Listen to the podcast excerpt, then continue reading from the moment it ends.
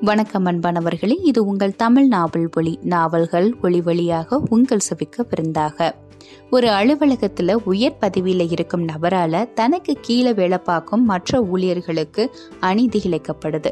அந்த அநீதியை தட்டி கேட்கறதுக்கு ஒருத்தர் வராரு. அவர் தட்டி கேட்கும் பொழுது ஆரவாரம் செய்யும் அந்த கூட்டம் அவருக்குன்னு ஒரு பிரச்சனை வரும் பொழுது அவரை விட்டு விலகி போறாங்க.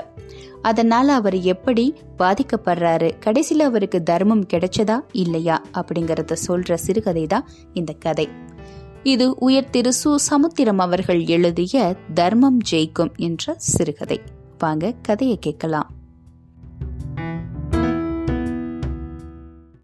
நீங்களாம் இப்படி அசடுங்களா இருக்கிறதுனால தான் அந்த மேனேஜர் நினைச்சபடி நடந்துக்கிறான். கேட்க ஆள் இல்லைன்னு காட்டு தருப்பார் நடத்துறான். என்ன சேகர் இப்படி குதிக்கிற? விஷயத்த நீயும் சொல்ல மாட்ட நளினியையும் சொல்ல விட மாட்ட. நாங்களாம் ஞான கண்ணில் புரிஞ்சுக்கணும். புரிஞ்சுக்க முடியாட்டா அசடுங்க. உன் அகராதியே தனிதாண்டா? அட சொல்றத கேளுங்கப்பா. நளினிக்கு ஹெட் குவார்டர்ஸ்ல இருந்து முந்நூறு ரூபாய் அரியஸ் பணம் வந்திருக்கு. ஜூன் மாதமே வந்திருக்கு. அவன் இன்னைக்கு தான் இவளுக்கு கொடுத்துருக்கான். இன்னைக்காவது கொடுத்தானே. எனக்கு ஒரு வருஷம் ரெண்டு மாசம் மூணு நாள் கழிச்சு தான் கொடுத்தான். விட்டடிக்கிறதுக்கு இது நேரம் இல்ல நளினிய ஜூன் மாசம் மூணாம் தேதி பணம் பெற்றதா கையெழுத்து போட சொல்லியிருக்கான். இந்த அசடும் ஆன்டிடேட் போட்டு கொடுத்துருக்கு. ரெக்கார்ட்ல அவ கையெழுத்து போட்ட பிறகு நம்ம என்னடா செய்ய முடியும்? அவ இன்னைய தேதி போட்டிருந்தாலும் அதுக்கும் ஏதாவது ஒரு சாக்கு சொல்லியிருப்பீங்க. நளினி கண்ணீர் விட்டாள். உங்க எல்லாருக்குமே நல்லா தெரியும். என் அம்மா போன மாசம் ஆஸ்பத்திரியில எவ்வளவு கஷ்டப்பட்டாங்கன்னு. அப்போ நான் பணத்துக்காக நாயா அலைஞ்சேன்.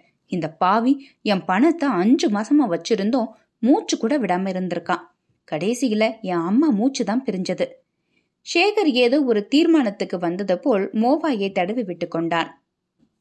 நாம எல்லாருமா சேர்ந்து மேனேஜர் பண்ற அயோக்கியத்தனத்தை எம்டிக்கு தெரியப்படுத்துவோம். ஊழியர்களுக்கு வந்த பணத்தை ஆறு மாசம் கையில வச்சிருந்துட்டு அப்புறமா கொடுக்கறான் இது முதலாவது கம்ப்ளைண்ட் ரெண்டாவது ஒரு சீரியஸ் கம்ப்ளைண்ட் ஊழியர்கள் ஆஃபீஸ் விஷயமா வெளியே போகும்போது டாக்ஸியில் போகலான்னு ஒரு ரூல்ஸ் இருக்கு. இவன் என்னடானா போகாத ஊழியர்கள் போனதா சொல்லி டாக்ஸிக்கு பில் போட சொல்றான். பணத்தை மட்டும் அவன் எடுத்துக்கிறான். மூணாவது ஆஃபீஸ் கார்ல அவன் மாமியார்ல இருந்து மச்சினிச்சி வரைக்கும் போறாங்க. நாலாவது ஒரு குறிப்பிட்ட ஏஜென்ட்டுக்கு சலுகை பண்றதுக்காக அவனே ஒரு நோட் டிக்டேட் செய்து சம்பந்தப்பட்ட கிளர்க்கிடம் கையெழுத்து போட சொல்றான். இதெல்லாம் வச்சு ஒரு ஜாயிண்ட் ரெப்ரசன்டேஷன் கொடுக்கணும். எதற்கு சேகர் வம்பு? பேசாம மொட்டை மனு போடுவோம் என்றார் சின்னையன். மொட்டை பெட்டிஷன் போடுறதை விட ஒரு பேடித்தனம் இருக்க முடியாது.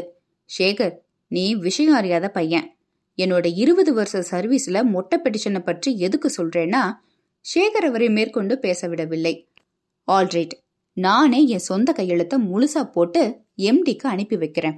ஆனா ஒன்னு என்கொயரி வரும்போது நீங்கள்லாம் நடந்ததை சொல்லணும். மேனேஜர் இதுவரைக்கும் எனக்கு எந்த விதமான கெடுதலும் செய்யவில்லை.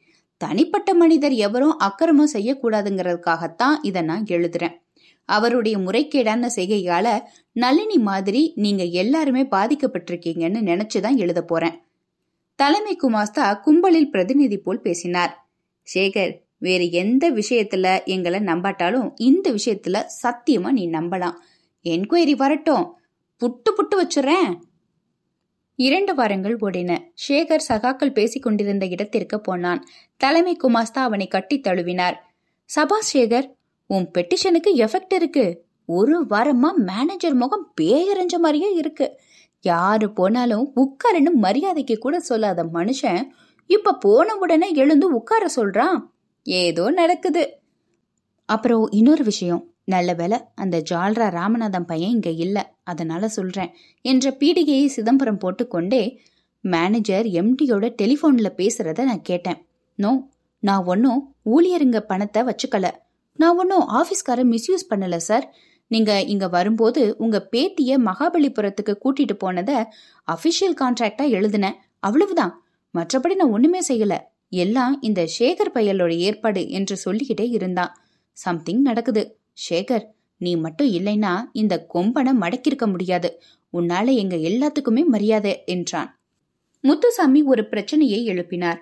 சேகர் ரகசியமா அனுப்பின புகார எம்டி பரிசீலனை செய்து ஆபீஸிற்கு சர்ப்ரைஸா வந்து என்கொயரி நடத்திருக்கணும் அதை விட்டுட்டு டெலிபோன்லயே புகார் விவரங்களை பத்தி மேனேஜர் கிட்ட சொல்றாருன்னா ஏதோ சதி நடக்குதுன்னு அர்த்தம். ஒரு மாதம் ஆகிவிட்டது. மேனேஜர் தைரியமாக காட்சியளித்தார்.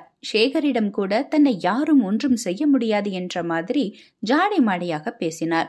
முத்துசாமி தவிர இதர சகாக்கள் அவனை விட்டு ஒதுங்குவது போல் தெரிந்தது. தலைக்கு மேல் வெள்ளம் போன துணிச்சலில் சேகர் தனது பழைய புகாரையும் நியாயத்தை காண வேண்டிய மேனேஜிங் டைரக்டர் மேனேஜருடன் சேர்ந்து கொண்ட அநியாயத்தையும் விவரிக்கும் புதிய புகாரை சேர்த்து கம்பெனியின் ஒவ்வொரு டைரக்டருக்கும் அனுப்பினான். இதை அவன் அனுப்புவதற்கு முன்னதாகவே தெரிந்து கொண்ட மேனேஜர் அவனை பழிவாங்க பல நடவடிக்கைகளை மேற்கொண்டார். அவன் எழுதும் குறிப்புகள் ஏனோதானோ என்று இருப்பதாக மெமோ கொடுத்தார். அப்பாவுக்கு உடல் நலம் இல்லாததற்கு அவன் போட்ட லீவை சாங்ஷன் செய்யாமல் அவன் ஒரு நாள் சம்பளத்தை பிடித்தார். அவனுக்கு சம்பந்தமில்லாத அனுபவமில்லாத வேலைகளை அட்மினிஸ்ட்ரேட்டிவ் ரீசன் என்ற சார்க்கில் கொடுத்து அவன் தன் திறமையை பெருக்கிக் கொள்ள வேண்டும் என்று இரண்டாவது மெமோவையும் கொடுத்தார். அதே சமயம் தலைமை குமாஸ்தா தங்கவேலுவுக்கு ஒரு டெம்பரவரி ப்ரொமோஷன் கிடைத்தது. தலைமை குமாஸ்தா பதவிக்கு போனார். கேஷியர் வேலைக்கு நளினி வந்தாள். அவர்கள் எந்த நேரத்திலும் வரலாம் போகலாம். மேனேஜர் சொன்னபடி உட்காருபவர்கள் இப்போது சொல்வதற்கு முன்னதாகவே உட்கார்ந்தார்கள். சேகர் பொறிக்கலங்கி போனான். முதியவர் முத்துசாமி ஆறுதல் கூறினார். கவலைப்படாத கண்ணா கடைசி படிக்கட்டு தான் கஷ்டமான படிக்கட்டு. தர்மம் ஒளிஞ்சு போன மாதிரி தோணும். கடைசியில் அதுதான் ஜெயிக்கும். சேகர் தன் புகாரை பற்றி மீண்டும் டைரக்டர்களுக்கு நினைவுபடுத்தினான். விசாரணை இல்லை என்றால் அரசாங்கத்திற்கு தெரியப்படுத்தப் போவதாகவும் எச்சரிக்கை விடுத்தான். ஒரு மாதம் ஆகியிருக்கும். விசாரணை குழு வந்தது. அந்த சமயத்தில் முத்துசாமி ஓய்வு முன்னிட்ட விடுமுறையில் போய்விட்டார். விசாரணைக்குழு முன்னால் தான் டாக்ஸியில் போனதாகவும் மேனேஜருக்கு எந்தவிதமான சம்பந்தமும் இல்லை என்று அசிஸ்டன்ட் மேனேஜர் தங்கபெலு சத்தியம் செய்தார். ஜூன் மாதத்திலேயே பணம் வாங்கிவிட்டதாக நளினி உறுதி கொடுத்தாள். ஒவ்வொருத்தரும் போட்டி போட்டுக்கொண்டு தங்களுடைய விசுவாசத்தை காட்டினார்கள். விசாரணை முடிந்த மாலையில் சேகர் தன் சகாக்கள் இருந்த இடத்திற்கு விரைந்தான். பொட்ட பயல்களா? என்று தன்னை அறியாமலேயே சாடினான். ஆமா உன் வீரத்தை காட்டுறதுக்காக நீ எதையாவது எழுதுவ. நாங்க எங்க பொண்டாட்டி பிள்ளைங்க வாயில மண்ணை போட்டுட்டு உன் கூட சேரணும். நீ பெரிய வீரனாகணும். அப்படித்தானே? என்றான் குமாஸ்தா துரை. சேகர் இரண்டு நாட்களில் டிஸ்மிஸ் செய்யப்பட்டான். அந்த நிறுவனம் ஒரு பப்ளிக் லிமிடெட் கம்பெனி அதன் பங்குதாரர்கள் அனைவருக்கும் தனக்கு இழைக்கப்பட்ட அநீதி பற்றி விசாரிக்க கடிதம் எழுதினான். முத்துசாமி வழக்கப்படி தர்மம் ஜெயிக்கும் என்று ஆறுதல் கூறினார். ஒரு மாதம் ஓடியிருக்கும்.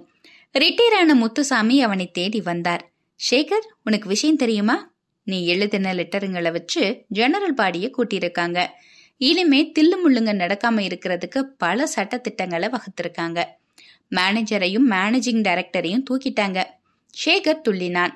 அப்போ எனக்கு பழையபடி வேலை கிடைக்கும்னு சொல்லுங்க. அது வந்து உன்னை வேலையில வைக்கணும்னு சிலர் சொல்லியிருக்காங்க. அப்படி உன்னை வச்சா எல்லாரும் பெட்டிஷன் எழுத ஆரம்பிச்சிருவாங்கன்னு மெஜாரிட்டி சொல்லிட்டதான் அதாவது நீ எழுப்பின பிரச்சனைய தீர்த்திருக்காங்க. ஆனா உன் பிரச்சனைய தீர்க்கல. தொண்டைக்குள் ஏதோ ஒன்று அடைப்பதை பொருட்படுத்தாமல் அது போகட்டும் சார். நம்ம ஆபீஸ் இப்போ எப்படி இருக்கு? என்று சொல்லி பேச்சை மாற்றினான் சேகர். இப்போ வந்திருக்கிற புதிய மேனேஜர் நேர்மையானவராம் பழைய தில்லுமுள்ள எதுவும் கிடையாதாம் ஆபீஸ் நியாயஸ்தலமா நடக்குதாம் கடைசியில நான் சொன்ன மாதிரி தர்மம் ஜெயிச்சிடுச்சு என்று சொல்ல போன வார்த்தையை வாய்க்குள்ளேயே ஜீரணித்து அதன் அஜீரணத்தால் திக்கி திணறினார் முத்துசாமி. சும்மா சொல்லுங்க சார். கடைசியில தர்மம் ஜெயிச்சிடுச்சு. ஆனா தர்மவா தோர்த்துட்டான் சரிதானே? முத்துசாமி கண்களை துடைத்து கொண்டார். இத்துடன் இந்த சிறுகதை நிறைவடைகிறது. இந்த சிறுகதை பற்றிய உங்களுடைய கருத்துக்களை மறக்காம கமெண்ட்ல பதிவிடுங்க. உங்களுடைய கருத்துக்கள் தான் என்னுடைய இந்த முயற்சிக்கு உற்சாகத்தையும் பலத்தையும் சேர்க்கும்.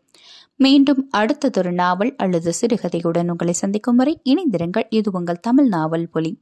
நாவல்கள் ஒளி வழியாக உங்கள் செவிக்கு விருந்தாக. நன்றி. வணக்கம்.